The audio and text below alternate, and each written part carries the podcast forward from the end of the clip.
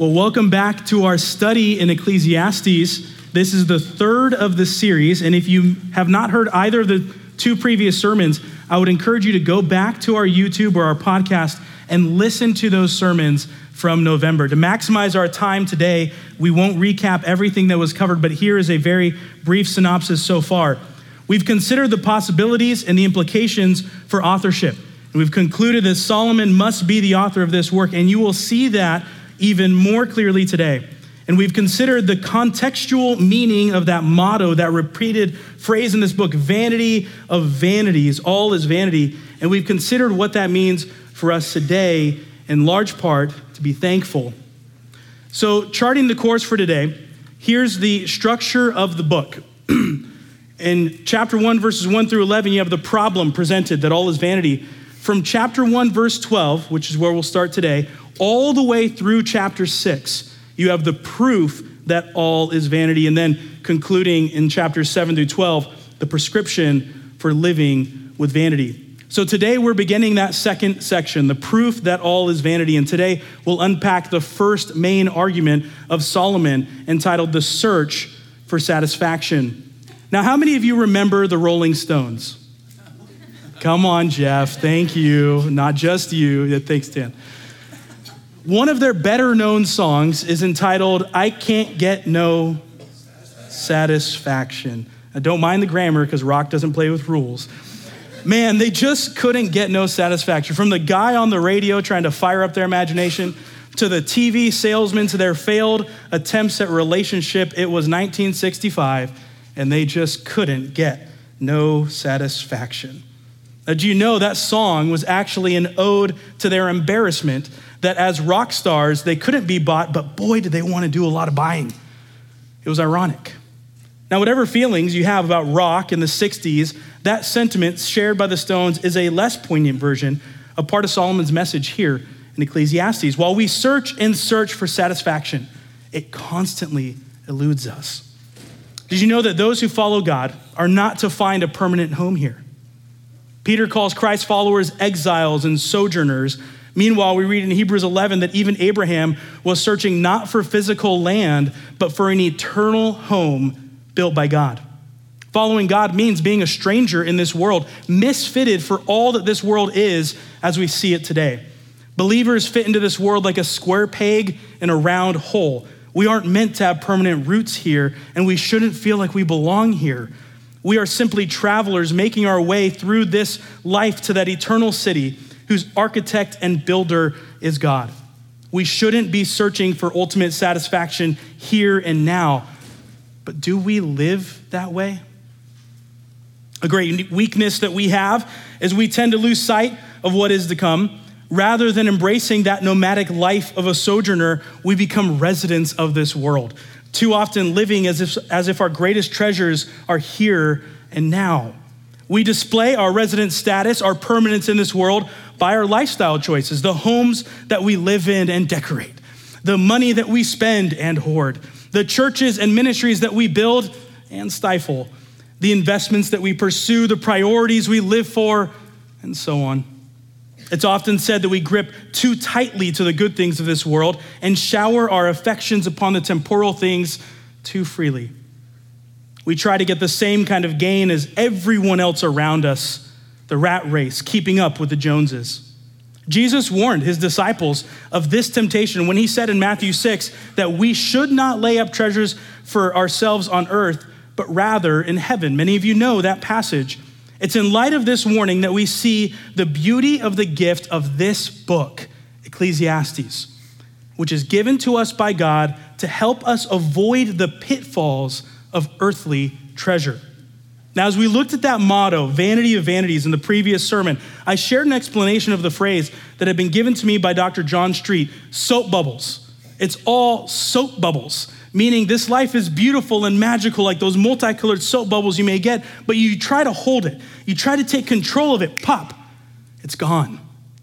Solomon made his case about this earlier in chapter one. He used the examples of the natural world. That was last time the sun, the wind, the rivers, constantly moving yet never arriving. Now, He's going to use his experiences to pop and burst even the soap bubbles that we think are good and beneficial. You may ask, what about having fun and enjoying life? What about contributing to society and building wealth? What about being wise? Is there really nothing to be gained from pursuing such things? Are we truly striving after wind, after soap bubbles, even in good pursuits?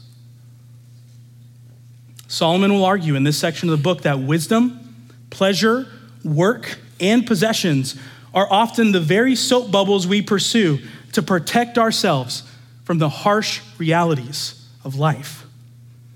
To burst these bubbles, he will use the sharpest and most unavoidable needle possible death.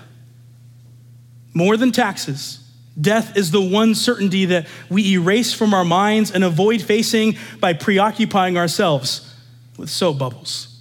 Now, you may think, wow, how incredibly depressing.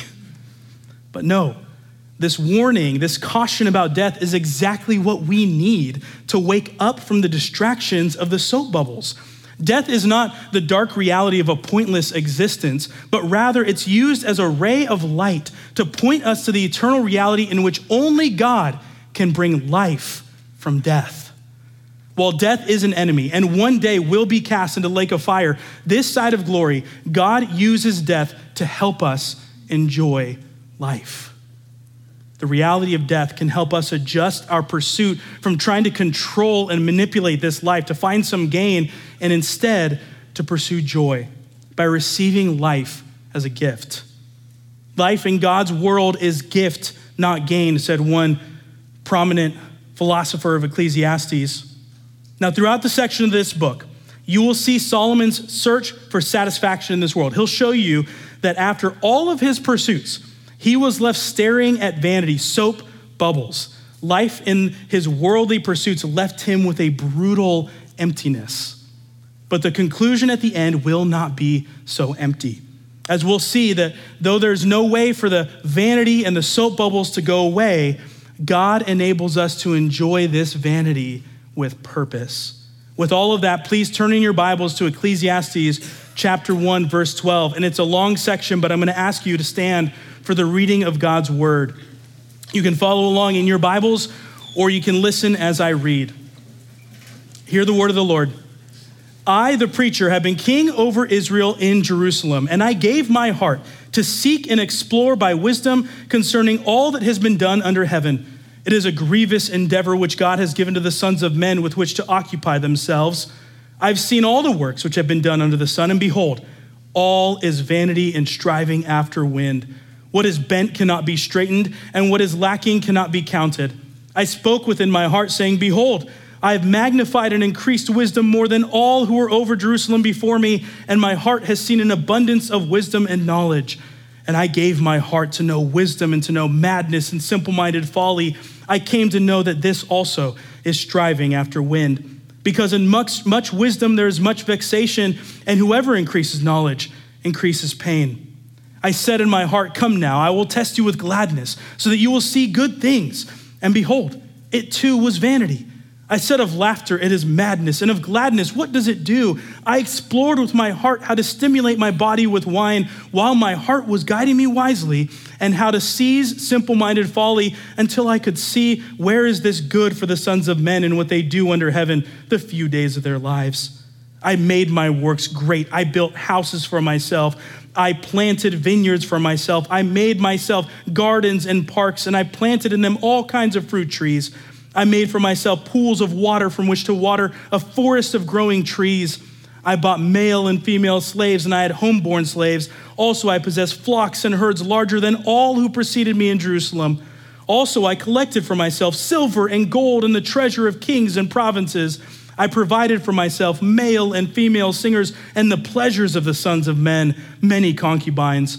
Then I became great and increased more than all who preceded me in Jerusalem. My wisdom also stood by me. All that my eyes asked for, I did not refuse them. I did not withhold my heart from any gladness, for my heart was glad because of all my labor, and this was my reward for all my labor. Thus I turned to all my works my hands had done, and the labor which I had labored to do, and behold, All was vanity and striving after wind, and there was no advantage under the sun. So I turned to see wisdom, madness, and simple minded folly. What will the man do who will come after the king except what has already been done? And I saw that there is an advantage in wisdom over simple minded folly, as light has an advantage over darkness. The wise man's eyes are in his head, but the fool walks in darkness. And yet I know that the fate of one becomes the fate of them all. Then I said in my heart, As is the fate of the fool, so will my fate be also. Why then have I been extremely wise?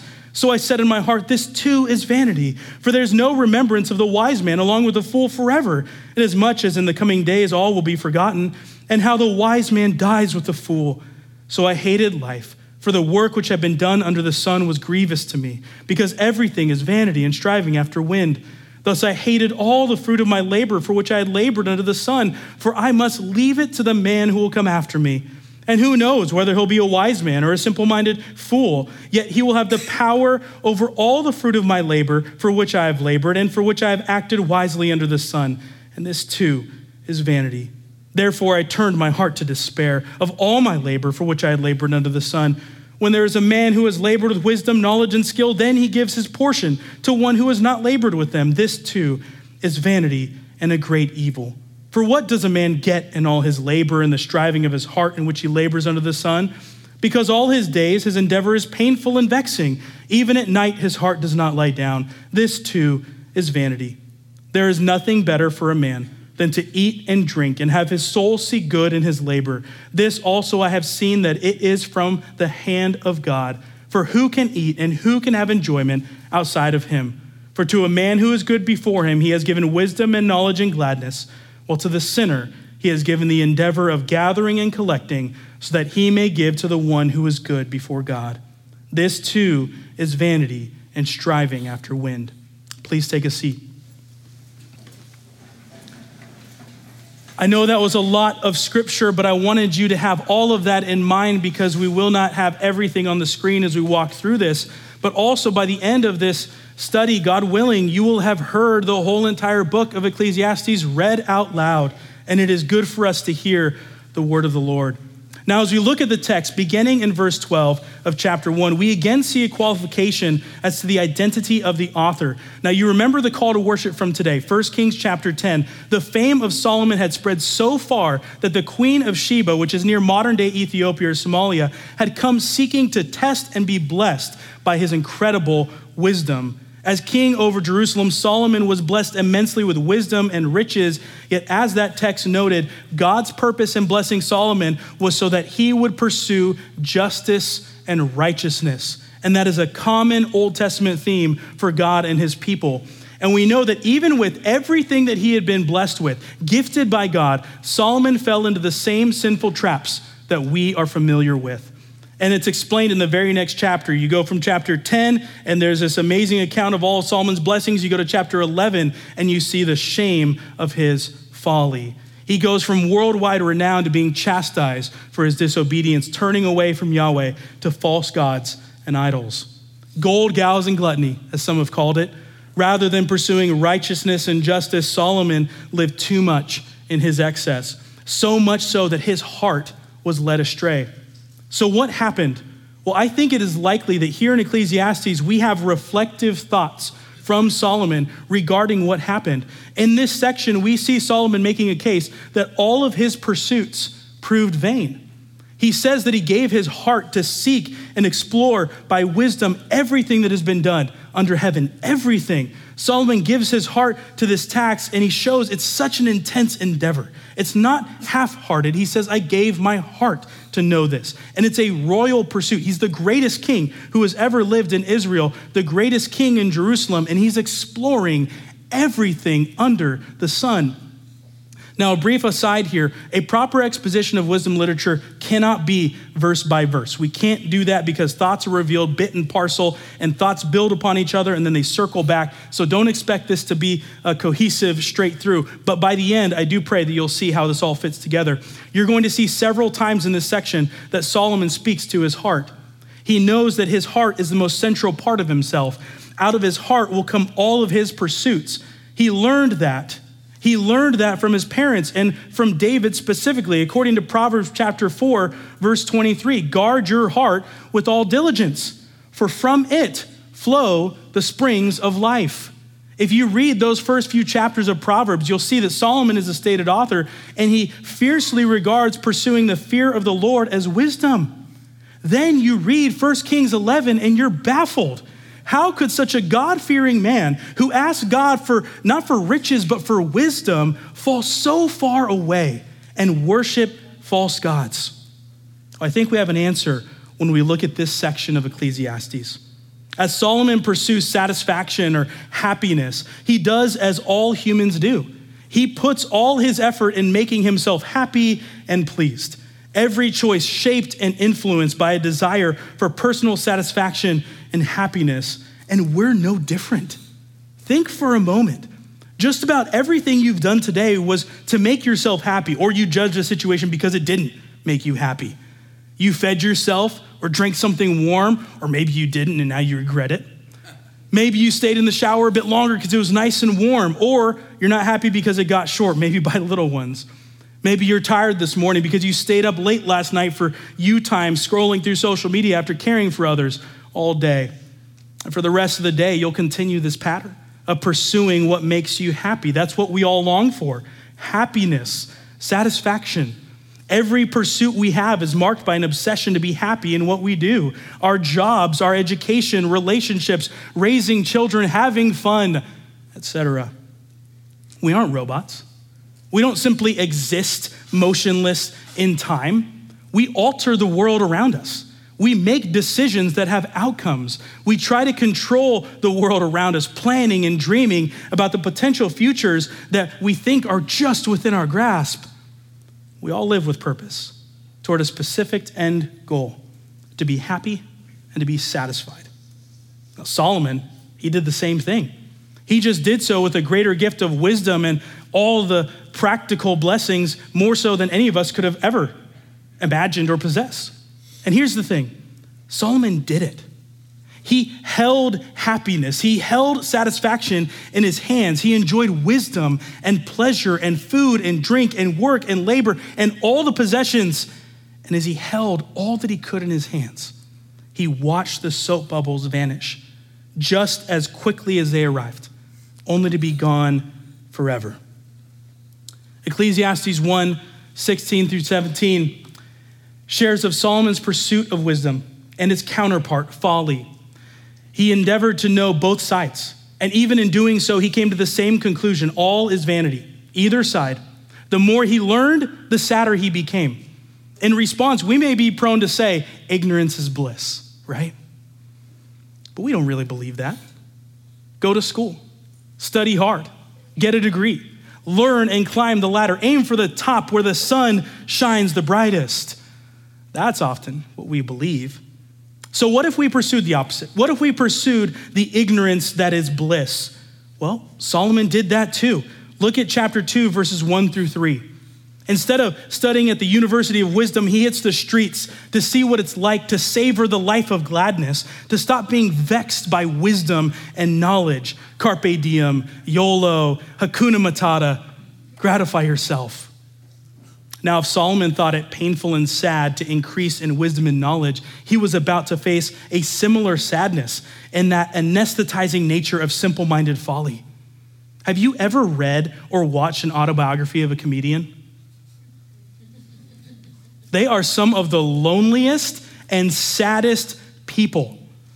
Yet they regularly fill concert halls and Netflix specials for thousands often encouraging excessive drinking so that people will forget for a moment the pain of their reality. Forget the broken relationships, forget the dead end job, forget the insecurities, forget the failures, forget the hopes and dreams. Just live in the moment. And we all know that such entertainment solves nothing. It truly exists as an escape. And those forerunners to the escape, the comedians that we pay to entertain and to delight, are often no more than background music played by the quartet of the Titanic as it sunk into the Atlantic Ocean. If we're going down, we might as well be lighthearted as we do it. But self gratification even has a limit, doesn't it? And once Solomon finds it, he turns to work. If you look at verses four through six of chapter two, he makes great works houses and vineyards and gardens and pools, even a forest. If simple minded folly and jokes and laughter didn't hold the key to happiness, and neither did being excessively wise, then maybe work and discipline and goals and finance and building and farming, this could be what he's been missing getting things done. So we welcome the responsibility of a royal general manager pursuing great things. Verses 7 through 10 continue to explain his accomplishments. You can see them on the screen servants and flocks and herds, all more than any previously in Jerusalem, silver and gold, singers, concubines. He had it all fame, fortune, power, pleasure. He's reached the pinnacle of life. Everything he wants, he gets, and he enjoys it. And the labor itself was the reward because he enjoyed the work. But when he takes a moment and he gathers these soap bubbles and he examines it all, he surveys the might of his empire, the wealth of his storehouses, the beauty of his court and harem. He comes to the same conclusion. Whether pursuing knowledge or folly, pleasure or work, possessions or wealth, increasing in all of those, did not yield one ultimate gain. Sure, there was some immediate gratification, but true and lasting satisfaction was not found in any of those endeavors. As much as we search for happiness in every aspect that this life has to offer, we all come to realize that the things of this world, including its pleasures, do not last. Everything is temporary soap bubbles, vanity, and Solomon told us it would be so. In chapter 1, verse 14, he said clearly that he had seen all the works done under the sun, and he came to the conclusion that all is vanity and striving after the wind. He said that on the front end. He gave you his hypothesis, and then in verses 1 through 11 of chapter 2, he provides just a few of the receipts. Further, he tells us that the way things are cannot ultimately be changed. Can the blind man will himself to see? Can the poor man will himself rich? Can the one who has suffered forget all their griefs? Ecclesiastes 1:15 is a clear rebuke of our self-determinism. We have no power to make the world different than it is. You can make the sandcastle. You can make many sandcastles as fancy as you want, but they are still sandcastles on the beach, and the tide is coming. So, what is the tide in this analogy? What will come to demolish the sandcastles? What proves to be the biggest needle to pop all our soap bubbles? Death. Whether a wise man or a fool, the same fate becomes them all. This is the harsh reality revealed in chapter 2, verses 14 through 16. And Solomon was no fool. He tried his hand at wine, but didn't do so foolishly with reckless abandon. He kept his faculties, according to verse 3. Yet, even as the wisest man who ever lived, he would nonetheless be destined for a grave, just like the fool. Sure, his grave may be fancier, but it doesn't much matter when you're not alive. He realizes the issue facing him is that all of his achievements one day will be left to another. And even though he's lived wisely, it doesn't mean the one who comes after him will live wisely. Those who follow us will have all the control over our toil and effort when we're gone. Maybe they'll do something with it. Maybe they'll invest. Maybe they'll make it greater. Maybe they'll waste it. Either way, we're going to be forgotten.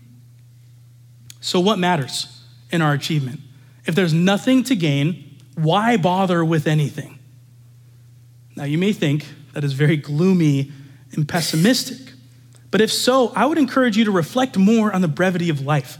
In the last sermon, I encouraged us in this way said, Let the reality of death, of your death, sink deeply through your skin and bones into your heart. We will click, quickly disappear from this earth, so if we're not here forever, we need to consider how to live during this momentary breath of life. Now, when we take the time to sit and, and to consider the reality of one day being a forgotten nobody, will likely come to the same conclusion to Solomon's question in chapter 2, verse 22. What do we stand to gain? We don't stand to gain anything. And this world distracts us from dealing with serious questions like this. This is a sobering thing to think about, to think about death. And yet, every advert, every billboard, every TV commercial, every social media post all divert our attention away from the inevitable end that is coming. I mean, who really wants to think about dying?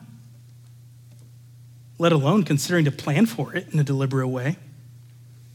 So, since we can't cure death, since we can't cure misery, let's just forget about those things so we can be happy, or at least pretend to be happy. So people fill their lives with all kinds of other things soap bubbles. Now, not all of it's bad.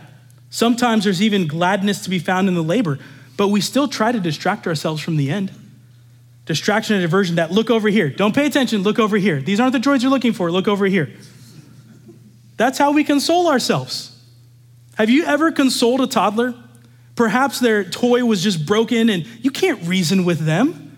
They have no ears to hear how they should play uh, less intensely if they don't want their toys to break. So, what do you do? You distract them. Come over here, give mommy and daddy a hug. It'll be okay. You have other toys. Look, this other shiny toy you used to love so much. Isn't that what we do? Uh, Grown ups are not that different from toddlers. We're all human. If we struggle to feel what Solomon has penned here, it might be because we've given ourselves over to too many diversions that are distracting us from ultimate questions about mortality. One theologian noted that in our day, we are submerged beneath an abundance of trivia and are fully wired, always connected, completely digitized world of social media and limitless sources of entertainment. Now, it's likely, though, that Solomon wouldn't look down on any one of these things as they stand in themselves. But he would ask, can we still look death in the eye? Or are we pursuing the soap bubbles and pretending that they won't ever burst? If death doesn't inform how we live, then we are functionally pretending that death doesn't exist. Our permanent problem is that we are not permanent. Solomon is bidding us to put away our distractions and to confront that truth head on. If we do, we can receive the first glimmers of light amidst a seemingly gloomy outlook. We've all had those bubbles popped. Pleasure, pointless. Materialism, meaningless. Go ahead, laugh today, but know that it won't be for that long. The sharpness of death bursts all the bubbles that we love to distract ourselves with. But you know what? Death's bubble can also be burst. The sharpness of death bursts all the bubbles that we love to distract ourselves with. But death's bubble can also be burst. At face value, Solomon's solution for living the good life, it doesn't seem like much. He says, There's nothing better for a man than to eat and to drink and have his soul see good in all his labor. That's verse 24. If you aren't paying attention, it could seem like that nihilistic creed eat, drink, and be merry, for tomorrow we die. But there are several differences we should see here between that slogan and the worldview that Solomon offers in Ecclesiastes. The first difference is that the nihilists will say we're to eat, drink, and be merry because that's all there is. Eat, drink, and be merry. That's it. Solomon doesn't say that. He says, eat, drink, and be merry because that's what there is. Not all. What? God has given the good things of this world to us, and they are their own reward. Truly accepting the reality of our own death helps us to stop expecting too much from the good things that we pursue. We begin to pursue good things for what they are rather than for what we need them to be to make us happy. Death reorients us to our dependency as creatures because we are not the creator. With death in view, we can see God's good, good gifts in every aspect of our lives. And instead of using the gifts as a means to a greater end or to worldly gain, we can practice enjoying the gifts themselves and see the hand of God in the gifts. And normally, we eat and drink simply as fuel to enable us to keep going with our work. Normally, we work not just to earn a living, but to find satisfaction and purpose and probably to make a reputation for ourselves, achieve success. What if the pleasure of food is a daily joy that we just ungratefully overlook? What if our work was never intended to make us successful or to find an identity, but simply to make us faithful and generous? What if the, the reality of death is what shows us how we are meant to truly live? We saw in chapter one that we struggle to accept things as they are. We long for these lives of permanence and a world that constantly changes, and we strive to achieve that permanence. Then we long for change in a world that is full of permanent repetition, and we dream of how to interrupt it and change it just a little bit. The same idea is present in this section of Ecclesiastes. Look at verses four through eight of chapter two. It's striking here because of all these vast projects that Solomon undertakes, it evokes the Garden of Eden, the beginning, as if Solomon was trying to recreate God's good and perfect world. But it cannot be done. The world in which we live is now fallen and cursed. God has placed a fracture in the fabric of the universe, and things are not now what they should be. Everything is bent. Our limitations are a reality of being creatures, not the creator. And being fallen creatures, we now have flawed assumptions about what it means to live in this created world. We tend to use the world around us, our work, our possessions, and people, as leverage for our own purposes to achieve our own goals, to achieve happiness and satisfaction. These become the tools we use to master life for our own ends. But Solomon's key point in this section is that the world cannot be leveraged to suit me, and life is meant to be enjoyed, not mastered. Regarding this portion of Ecclesiastes, one theologian had this to say. He said, Realizing this can help you deal with life in a way that honors God. For example, do not be surprised to find yourself in a frustrating situation from which you cannot escape by means of controlling it. Not everything can be fixed, not everything is a problem to be solved. Some things must be borne, must be suffered and endured. Wisdom does not teach us how to master the world. It does not give us techniques for programming life such that life becomes orderly and predictable. As you look at the endeavors of Solomon from chapter 1, verse 14, to chapter 2, verse 23, you'll notice that his pursuits of wisdom, of folly, of work, of treasure, of pleasure, they all seem to be very focused on himself. And in 224, God is finally brought back to consideration. After looking far and wide for satisfaction in everything that he could do, for happiness in all the things that he could control and invest in, he realizes that the gift of satisfaction is from God, literally from God's hand. Ecclesiastes 2 24 and 25, we know this to be true. We know it.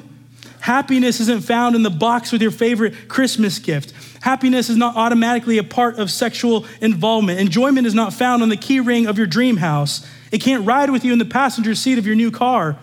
Many of us know what it's like to have tasted the best this life has to offer and to still be left wondering what comes next.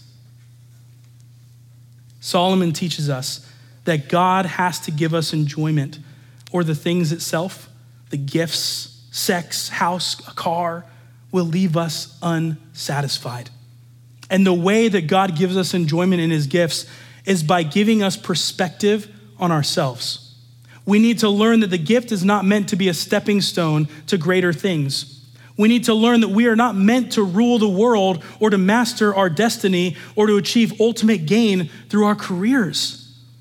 If we learn to have a proper perspective on ourselves, then we discover that satisfaction is its own reward from life and from our effort spent living it. That's what Solomon means when he says there's nothing better than to eat and drink and have your soul see good in all your labor. No one has satisfaction or enjoyment or happiness outside of him that is God. And in the final verse of chapter 2, we see that God is also the one who gives wisdom and knowledge and gladness. Now, it should strike you here in verse 26 that it's really only after life, uh, Solomon's lifelong quest through his own life for happiness that he discovers where it comes from. The rest of the time, he was looking for it in the things, in the houses, in the gardens, in the concubines. Now he finally sees where satisfaction comes from, not from his striving, but from God's giving. God gives these things to the person who is good, or literally, who pleases him. Now, I know at this point that the encouragement may not seem to shine very bright. It might seem abstract or out of reach somehow, but stick with me here. Even though we're just beginning to unpack Solomon's arguments from experience and wisdom, you're going to see soon that he's committed to showing us there is a way to live in which we are in right relationship with God and with others. And we need to trust Solomon's wisdom here that true satisfaction will only come if we see ourselves rightly as dependent creatures made for relationship with our Creator. Now, as we close here, I want to give you a brief encouragement from Jesus, and I believe it's connected to everything that we have discussed this morning. In Matthew chapter 12, there are several stories of the ministry of Jesus, and there's an interesting phrase repeated three times in that chapter. It's something greater than blank is here. And I'll give you those three on the screen. Jesus says this the first time in verse 6 in relation to the temple. He's been accosted by the Pharisees for having his disciples pick grain on the Sabbath, and Jesus rebuked them with a story of David eating consecrated bread out of need. Further, technically, priests work on the Sabbath and they're not held guilty, anyways. Jesus finishes by saying, Something greater than the temple is here.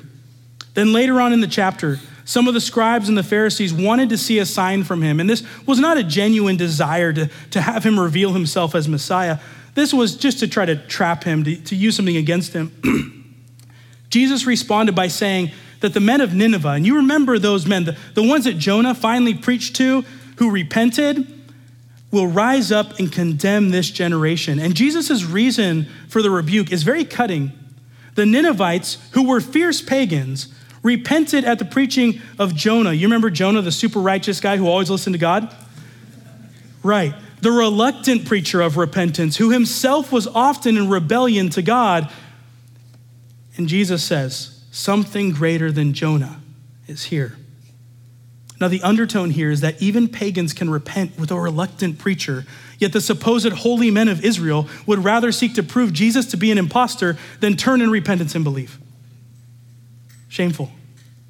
And finally, in a comparative statement, Jesus says that the queen of the south, we read about in our call to worship, the queen of Sheba, similarly to the Ninevites, will rise up at the judgment of this generation and also condemn it. For she came from the ends of the earth to hear the wisdom of Solomon, and behold, something greater than Solomon is here. Even she recognized that though she came to see Solomon, it was in fact Yahweh, the Lord God, who blessed Solomon, not Solomon's ability. So now, friends, in Christ, something greater than Solomon has arrived. I share all of that with you here at the close to give us a reminder. A major theme in Matthew 12 is that the Messiah was not just for the Jews. The Messiah was not coming only for those who are intellectual, learned, and wise. The Messiah was not for the proud and the arrogant, for those who puff themselves up on lineage and affiliation. The Messiah was not for those who thought of themselves as good in their own sight. No, the Messiah is for those who don't need a sign to be satisfied. The Messiah is for those who know that they cannot achieve anything that God has not given to them. The Messiah is for those who daydream about being with the king rather than daydream about being the king. The Messiah is for those who aren't trying to build storehouses for their own treasures, but are seeking to fill God's storehouses with his treasure. And here's how you see the connection at the end of Ecclesiastes chapter 2. It says, We'll either gather for God, serving and honoring Him, or we'll be gathering and collecting so that God can use all of our toil for His good purposes, meaning giving to His people. Now, I'd imagine that some of you this morning need to be reminded of that. Some of you need to hear that as you consider the brevity of your life and what you choose to pursue until the day that you die, that there is something greater than Solomon, greater than the preaching of repentance, greater than the temple and all of its laws and rules. And it's Christ. Christ Himself, who is pure wisdom, Christ Himself, the one who makes a way for our repentance. Christ Himself, God made flesh to dwell with us, that we no longer wait to meet God at the temple. So don't be satisfied with anything that this world has to offer, but find your satisfaction in the only one who can bring true joy and fulfillment, even in this momentary life. That is why we constantly encourage everyone to seek Christ, to be found in Him, and to know that His death, not yours, is what brings your life meaning. Focus less on what you can be given and more on the giver of the good gifts. I have some questions for you this morning to ponder as you consider these truths. They'll be up on the screen for a moment. I'm just going to give you a minute or so. Read the questions, write them down, take a picture. These are questions that will be helpful for you to think about this text in light of your life, to think about your own pursuit of satisfaction. In a moment, I'll close us in prayer and we'll continue to orient our hearts to praise God and to hope in Christ. Father, there's a lot to think about this morning in this text.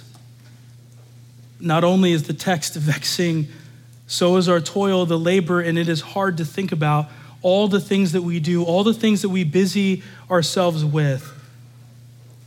But we ask you to help us to think rightly about what can truly satisfy. God, every one of us in here has our own soap bubbles, the things that we chase, the vanities Please help convict each of our own hearts about those things that we chase, the gifts rather than the giver.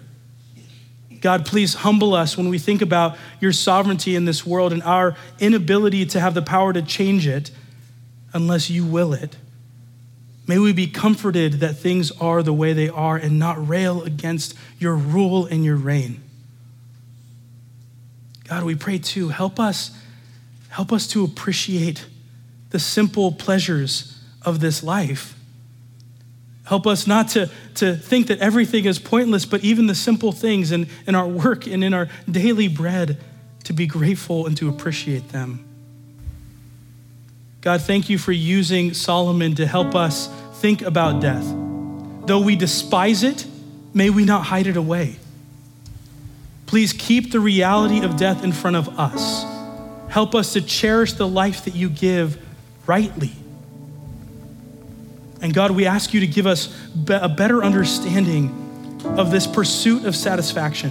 Help us to grow in our gratitude and appreciation for satisfaction that can only be provided through your Son, Jesus Christ. May we recognize, like the Ninevites and like the Queen of Sheba, that all of these things are pointless without you.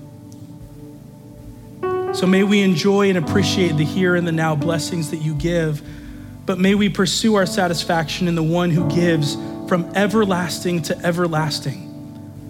May Jesus be our prize. May the kingdom to come be our eternal rest from all this toil under the sun. Help our hearts to be more oriented towards you as we continue in worship this morning through song. May our hearts be light because of you. May we not see this world as pointless because of you, but may we see everything in light of who you are and what you have done. And may we praise Christ. Encourage our hearts this morning to love you and to worship you, we pray. Amen.